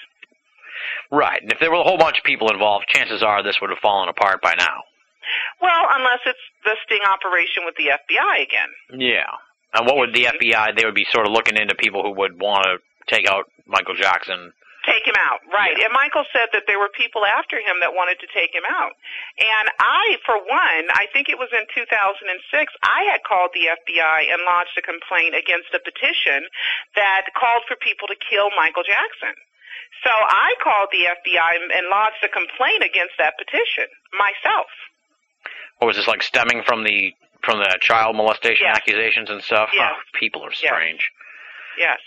hmm Weird. So who knows? I, I have, you know, it, the story has not been fully told yet. But these are the things that make any logical person say, hmm, Absolutely, yeah. Well, it made me say that because I was just stunned as I as the movie unfolded. So I, I commend you. Now, we're okay. So we're, we're going to operate within the realm that Michael Jackson has has faked his death here, and uh, we'll leave the skeptical part behind. Now, where then? Where is he now? What is he doing? And and and you know, what is his agenda? I guess you could say. I guess he has a plan and he's going to, you know, execute the plan. And also, uh, Michael could be anywhere. I mean, Michael is a master of disguise. He's an absolute master of disguise. Jermaine has a picture of Michael in disguise um, in his new latest book. Um, it was, I found it very odd that at the memorial, July 7, 2009, that when Marlon got up and talked about his brother, he talked about Michael in disguise. I thought that was very odd. And uh, so Michael is a master of disguise. He could be anywhere. He could be at the courthouse tomorrow.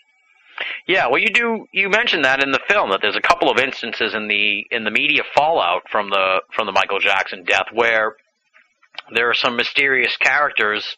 hmm I presume you have not identified them. Well, one of them uh, is you, you suggest possibly that Michael Jackson was in disguise as, as on Larry King as a burn victim, which I thought Right. was, you know, Dave, Dave, yes. strange Mhm. and amazing. And and I mean, I don't, you know, and that takes. It, it- we're already talking a really, you know, forgive me, uh, Pearl, but that, we're talking a really ballsy move here to fake your own death, and and then then to appear on Larry King live in disguise in, in well, the, it's in a the ball, aftermath. it's a ballsy move for a little black kid, a little black family to think that they can be the most world famous entertainment family in the history, and one of them would be the biggest superstar in the world.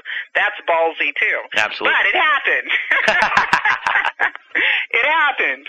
Okay? So you're talking about people's lives who have turned straw into gold. You're talking about Michael who really has, you know, thick skin, who has been through hell and back in the media, who who would do something like this. Yeah, that actually, now that you say that, that stands to reason in a way because he would kind of get the ultimate, um, you know, response or, or, or tweak against the media who really vilified him for all these years to to fake his death and then and then to sort of screw him in, in a way, you know, to say, "Ha ha, I got you back." You know what I mean? And I can That's see exactly the right. motivation That's in a way. exactly right. Mhm. That's exactly right. And then you have Lou Ferrigno, you know, in interviews right after uh, the announcement that Michael died, saying uh, Michael used to put dummies in ambulances and ha ha ha and love pranks, and you're like, what? Uh, we've we've touched on a whole bunch of different clues, but I feel like we maybe might be missing some. I mean, what other sort of like big clues stand out that that that make that that we can use here to to sort of sway any audience members that are on the fence? Well, I think that now is the time to tell the listeners that they gotta watch the movie. Absolutely, yeah, Michael absolutely. Jackson really did, because there, there was so much information here, and they need to brush up on it and hear it in context and hear it very, uh, um, in, in in a way in which I, I tried to make it as chronological as I possibly could, and then also the the e movie book Pseudocide that Michael Jackson faked his death to save his life. I, I, I have a patent pending on that book because that's the one and only book where you can read and watch movies at the same time. Because what happened when I was writing the book, I wanted to show everybody proof and evidence of what I'm saying. And so there, the book is filled with links. So as long as you download the book to any computer device that has an internet connection, you can read the book and when a link comes, you can click it and believe me, when I published the book May 2010, all the links worked. But some of them may work, may not, may be moved, but most of them still work. And so you, you can watch and read at the same time. So with the e-movie book, I, I would suggest to, to go ahead. We've given you so much information here and, and hear the rest of the story. Yeah, yeah. Nice plug there. I like that. you're good. You're good, Pearl. Now you you do say in the movie that it's not illegal to fake your own death unless you break some laws doing it or do some fraudulent uh, stuff with insurance. But I feel like if if the death hoax is as we've laid it out here, there had to be uh, there has to be some kind of illegality involved. I mean, you can't be running around with a with a with a fake dead with with a dead body that you know. I, you know, I don't know the laws. I'm Yeah. not a lawyer, an attorney, but I'm sure Michael has them. And I'm sure they've looked everything up, and I'm sure that they've crossed I's and dotted T's, and some some some uh, illegal activities just re- just are fines. You can like Casey Anthony, for example. Yeah. She was acquitted of all uh, criminal charges, but they made her pay for the court costs. Right. They're, they are going to make her pay for the court costs. So maybe Michael, you know, if he has to pay for the Conrad Murray trial, not a problem. You know, and he has lawyers to help him out. Now there is a, a, a series on, I think it's Discovery Channel, and there's a series now called "I Faked My Own Death." It's a TV show. Oh wow. Yeah, 'cause I was going to say you rarely ever hear about people who fake their own death. It's, Isn't it's that weird timing? strange. There's a, and I watched the series the other day. There was even a black guy that got burned and mentioned Michael Jackson. And he, when the law finally found out he faked his death, since he did it to save his life, he was not punished. Interesting. Interesting. Yes, So, are you of the belief that we're going to see a Michael Jackson comeback? I hope so. Okay, that didn't sound very definitive, though. I mean, obviously, it's out of well, your I hands. hope so. I hope so. I mean, I'm giving facts. It's it's it's left up to people to you know um, draw their own conclusions. What I try to do is just tell you what's out there, tell you the information that's out there, and leave people free enough to have draw their own conclusions on based on information and facts and as much information as possible. Okay, but I'm going to go back to this now. Still, I feel like this. I feel like this story, this this death hoax. It, uh, if Michael Jackson faked his own death, it stands to reason that he has to come back. I, that's just how I feel. I mean, just it, I mean, I can understand why he'd want to leave and and disappear and get out of the limelight and everything, but at the same time, his ostensibly he can't really visit his family, or maybe he can sort of sneak and visit them. But it's like I feel like he would be compelled to come back, given his his nature, the nature of his personality. Absolutely. Michael loves to be loved.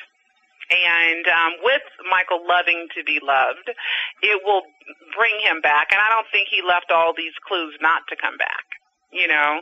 And I'm hoping that in his heart of hearts, he will come back and shock the world because that's what The Jacksons do. He is the greatest entertainer that's ever lived. I, it's hard to prove a negative, but is there anything that could convince you that he is dead? Um, undo all these facts. undo all these facts, perhaps. You know, um, there will come a time where it's it's not as important to me. Um, if Michael faked his death or did not fake his death, it is what it is at one point. But I'm hoping we're all on the right track. I mean, Michael's fans are very diligent, and I didn't discover all these um, all these clues. Michael's fan, there's a whole death hoax community out there that searches for uh, clues, finds them, discusses them, verifies, and double checks them. So Michael's fans really deserve, and that's why you you see over 200 credits, and at the end of Pseudocide and and and um, and also in uh, Alive, because those are the fans that have contributed their hard work, and I'm telling you, they they have been absolutely excellent in their investigation. Right, right. Right. Well, this is the kind of story too that you know, if we're sitting here ten years after the death of Michael Jackson and he still hasn't made his comeback in twenty years, thirty years, at some point you you kind of have to wonder it, it, what really happened there. Maybe he didn't fake his death. That's the that's the sort of thing that would convince me. I guess you'd say uh, absolutely. Yeah, time will tell. Yeah. Time will tell. Time will tell. But right now, it's definitely not over because tomorrow is the start of the trial you know, the Conrad Murray trial starts. So it's definitely not, it's not throwing the towel time yet. And do you expect a lot of information? Obviously, there's going to be a lot of information that comes out in the trial. You, you I have a feeling you're going to have your eyes peeled for inconsistencies that will help, you know, massage this death hoax story. Yes, I will be releasing videos on YouTube. I will be doing live updates on my Twitter account and Facebook, and um, also on my website, michaeljacksoninsider.com. Okay, what's the Twitter uh, feed? Um, the Twitter, twitter.com, and it's at Pearl Jr. P E A R L J R. Okay, and Pearl Jr. And I bought a new Facebook. tablet to make sure that I'm good. I'll be able to tweet right from the actual courthouse, not the courtroom. We're not allowed to do it from the courtroom. Okay, that's the courthouse. Yes. Yeah. All right, so you'll be you'll be providing us with information on on the situation as it unfolds because Right, uh, and also you got to remember that um, it will be televised as well. Oh, okay. So we can look for you in the audience. I should, if the audience comes my way, I'll be there. Oh, excellent. Now, If the camera comes my way, I'll be there. I gotta, I gotta bring it back, I guess, to the to just the the critics, the skeptics, the doubters, you know, and and I appreciate all all all that you've given us here tonight, and obviously I appreciate all the listeners who stuck through this interview and, and really with an open mind. What do you say, and what does the death hoax community say to, you know, the skeptics who say? And I don't mean you personally, Pearl. This isn't an attack. This isn't a pejorative uh, thing. This is, you know, just a just a psychological type of thing. You know that that all you guys in the death hoax community, you just can't let him go. You just can't let Michael rest in peace, and that you have to accept the fact that he's dead. Like I'm sure you've heard this argument before. so oh, like, plenty of times. Mhm. what is your response to them? You don't know what I know. All right, I like that. Okay. It's really that simple. Well, it's it, that's true uh, in a sense. It stands to reason because a lot of people they watch the news and then they don't really, you know, they accept what they see on the news. They're not going to go follow the story here that maybe Michael Jackson faked his death.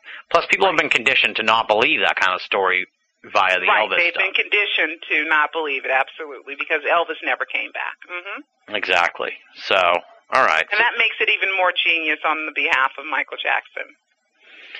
How long do you think he was planning this?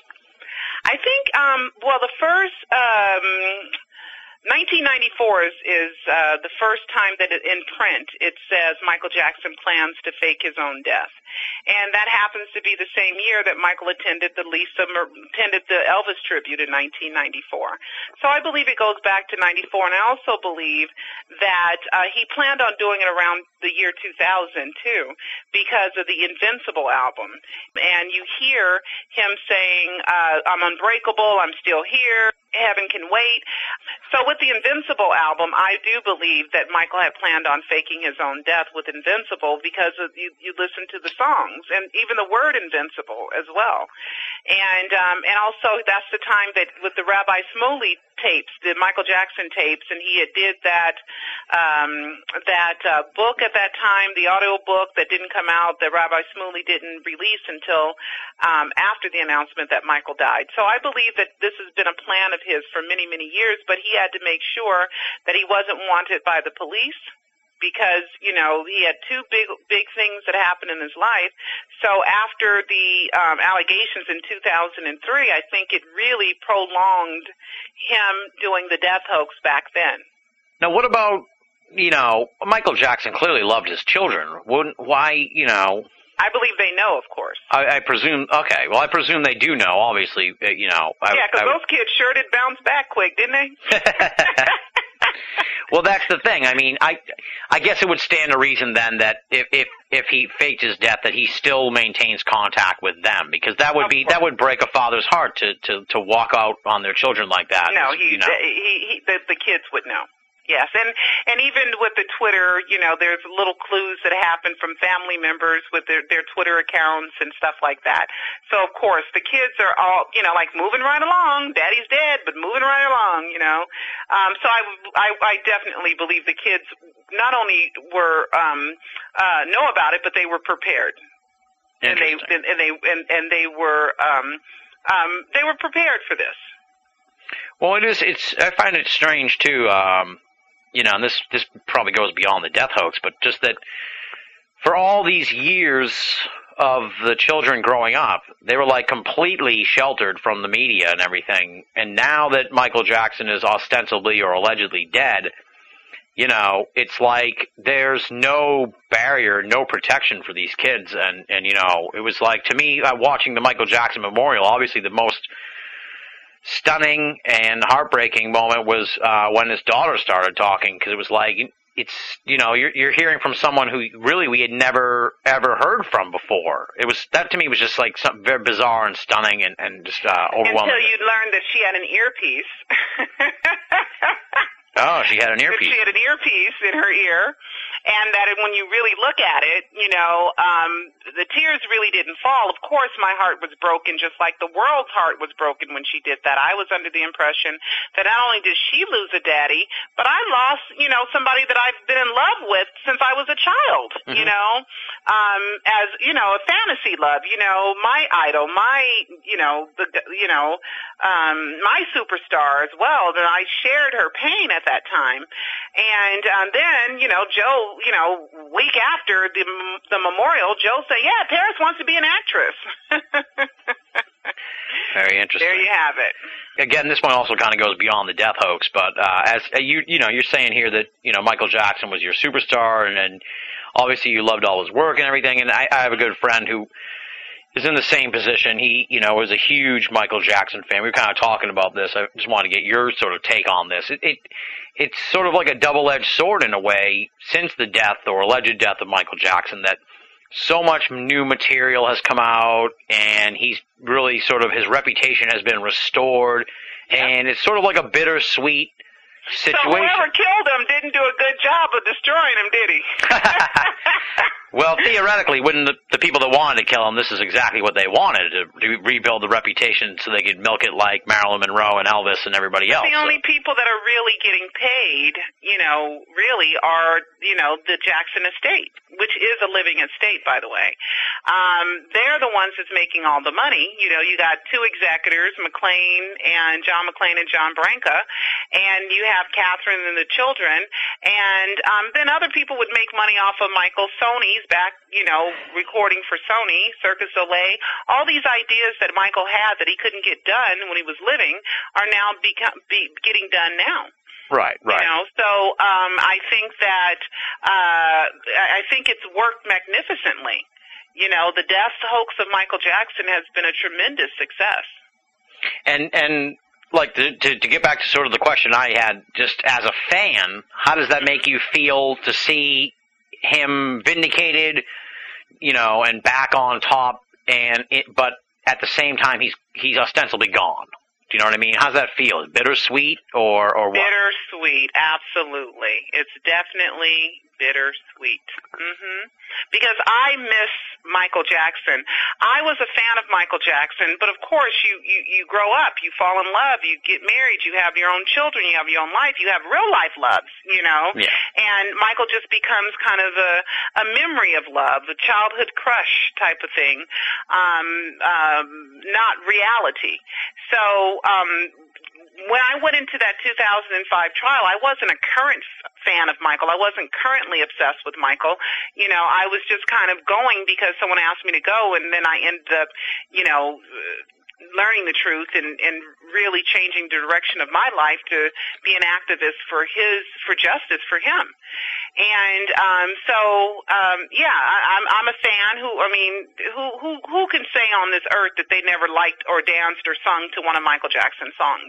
You know, most people have been a fan of his one way or the other: music, song, dance, video, the person, the man, the humanitarian, or whatever. So I'm not alone in in at one point being a huge huge fan of Michael Jackson's.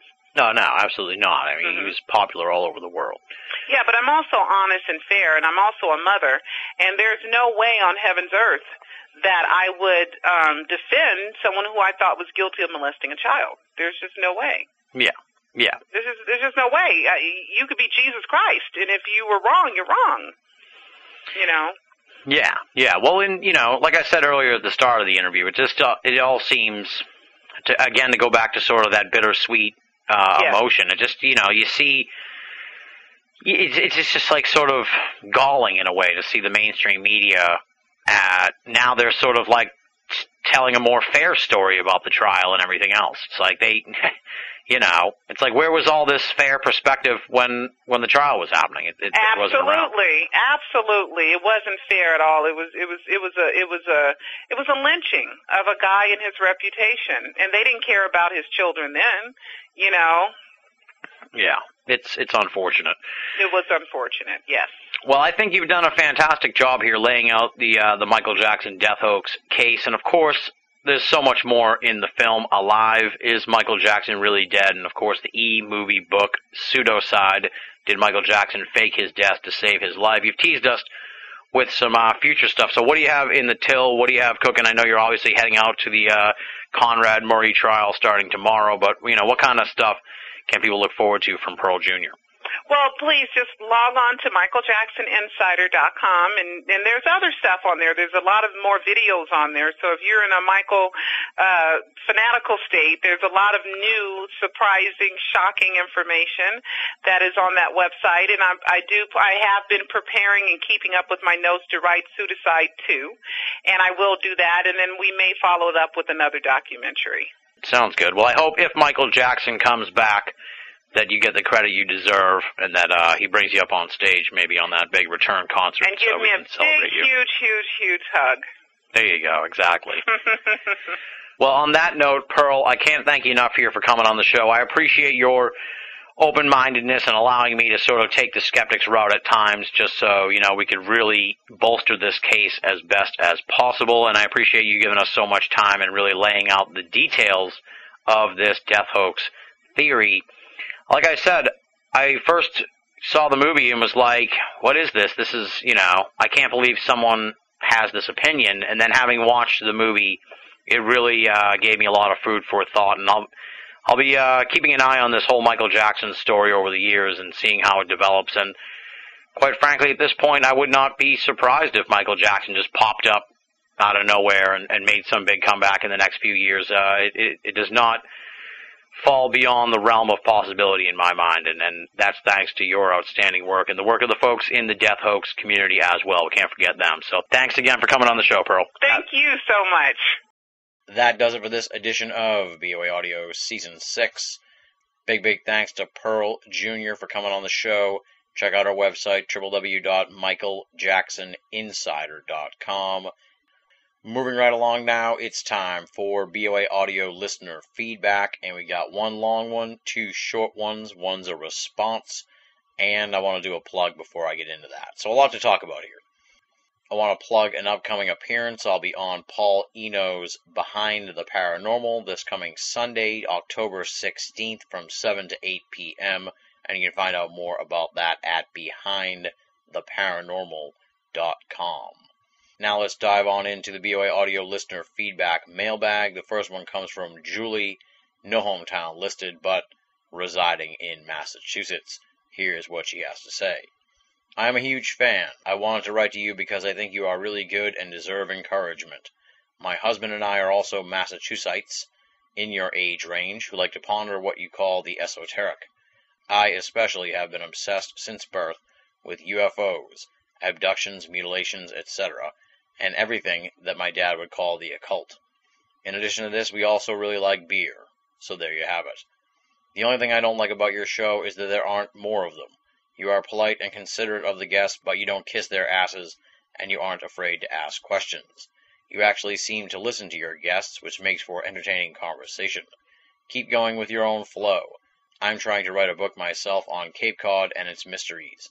Maybe you'll interview me someday. I don't know if anyone's written a book about it yet, but have you heard of the case of Ursula and Sabina Eriksson? Very interesting shit. It would make for a good show. Tie it into the super soldier thing or mind control or something. Anyway, thanks for all the wonderful hours of entertainment. Julie. No hometown listed, but residing in Massachusetts. Thank you for writing in, Julie. One of the reasons why I picked out this email is because kind of strange. We got two husband and wife emailers over the last couple of episodes. I don't know what it says about BOA audio, but I guess it means that we are family entertainment. Um, yeah, like I said, thank you for writing in, Julie. I would be psyched to uh, meet up sometime with you and your husband, grab a beer, and talk the esoteric. I'm always happy to meet folks who listen to the program and live within range of BOA HQ. Thank you for your very, very kind words about the program and my style. I have not heard of Ursula and Sabina Eriksson and their story, but I will definitely check it out. Sounds very, very weird. And finally, of course, Julie, best of luck with the book on Cape Cod and its mysteries. Keep us posted. And once things get rolling, I would be happy to have you on BOA Audio. Next email is a short one, comes from Brock, no hometown listed. Here's what he has to say, or should I say ask. He wants to know Do you guys have an email newsletter letting people know what audio shows are coming up? Be of good cheer, Brock.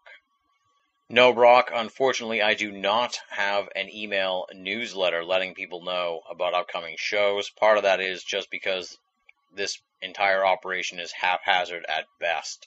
So, adding the additional stress and strain of a newsletter would be a huge problem for me and something that quite honestly would get easily forgotten by me over the course of about a month. So no no newsletters from us. Just stay tuned to binnallofamerica.com, B I N N A L L of America.com for updates on future editions of BOA Audio or stick around to the end of the program where we give a pretty lengthy preview of the next edition of the show and read emails from folks like you.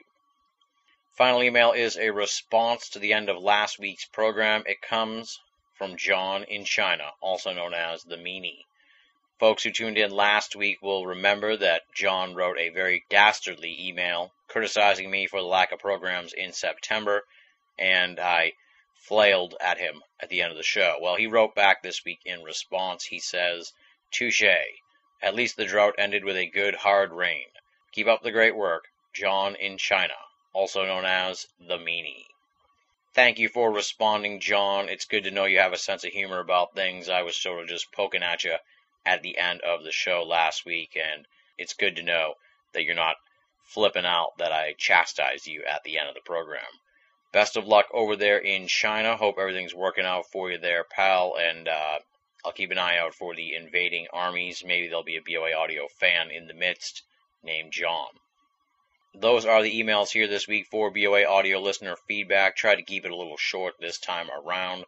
Want to give a shout out to Mary in Seattle who sent a very long email about spontaneous human combustion.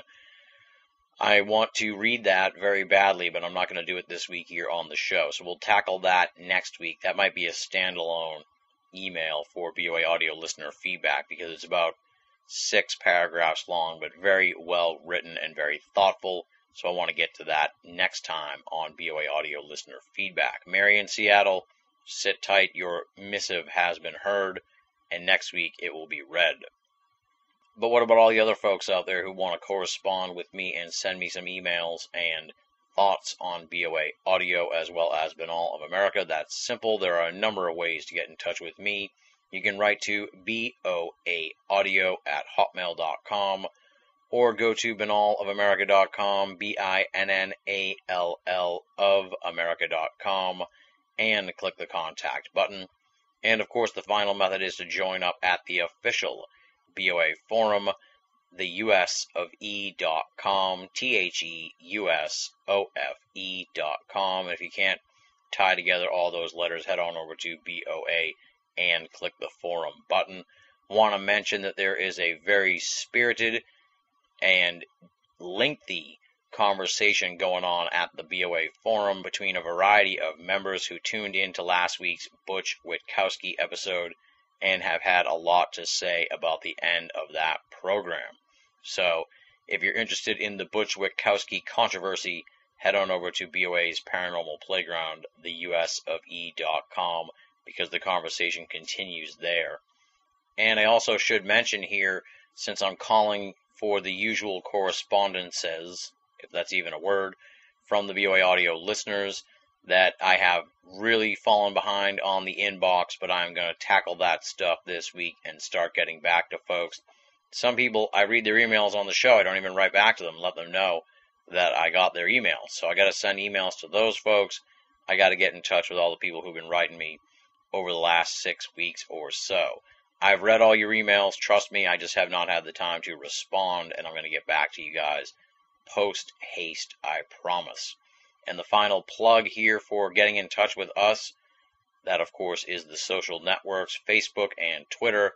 Head on over there, punch in Binnall, B I N N A L L. That'll bring up my profile. Feel free to befriend me, follow me, or poke me. We'd be happy to have you as part of our online circle of friends.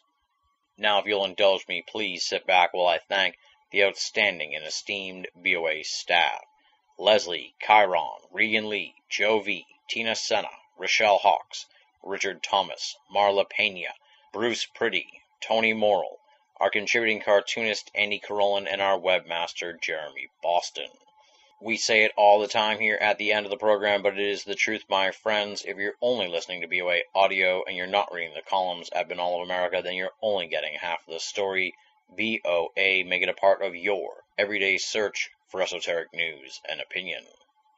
Now comes the time in the program where I finish my proverbial song to a light smattering of applause and then gesture hungrily towards my guitar case and ask you to throw some change in the bucket.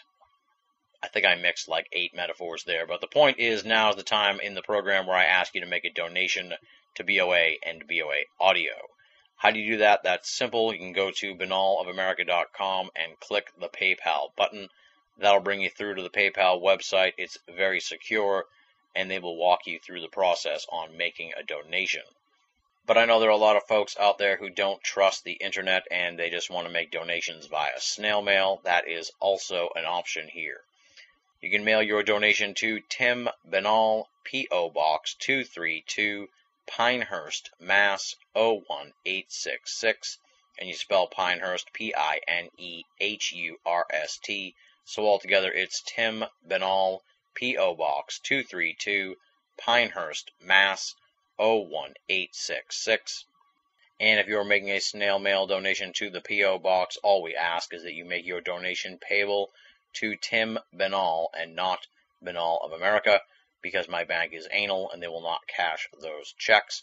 And of course, please include an email address so I can shoot you a line and say thank you for your donation. Wrapping up the donation aspect of the program, as always, I feel I need to stress no donation is too small and all donations go towards Binnall of America and BOA Audio to help keep the entire franchise up and running freely available and commercial free for all of our great readers and listeners the world over.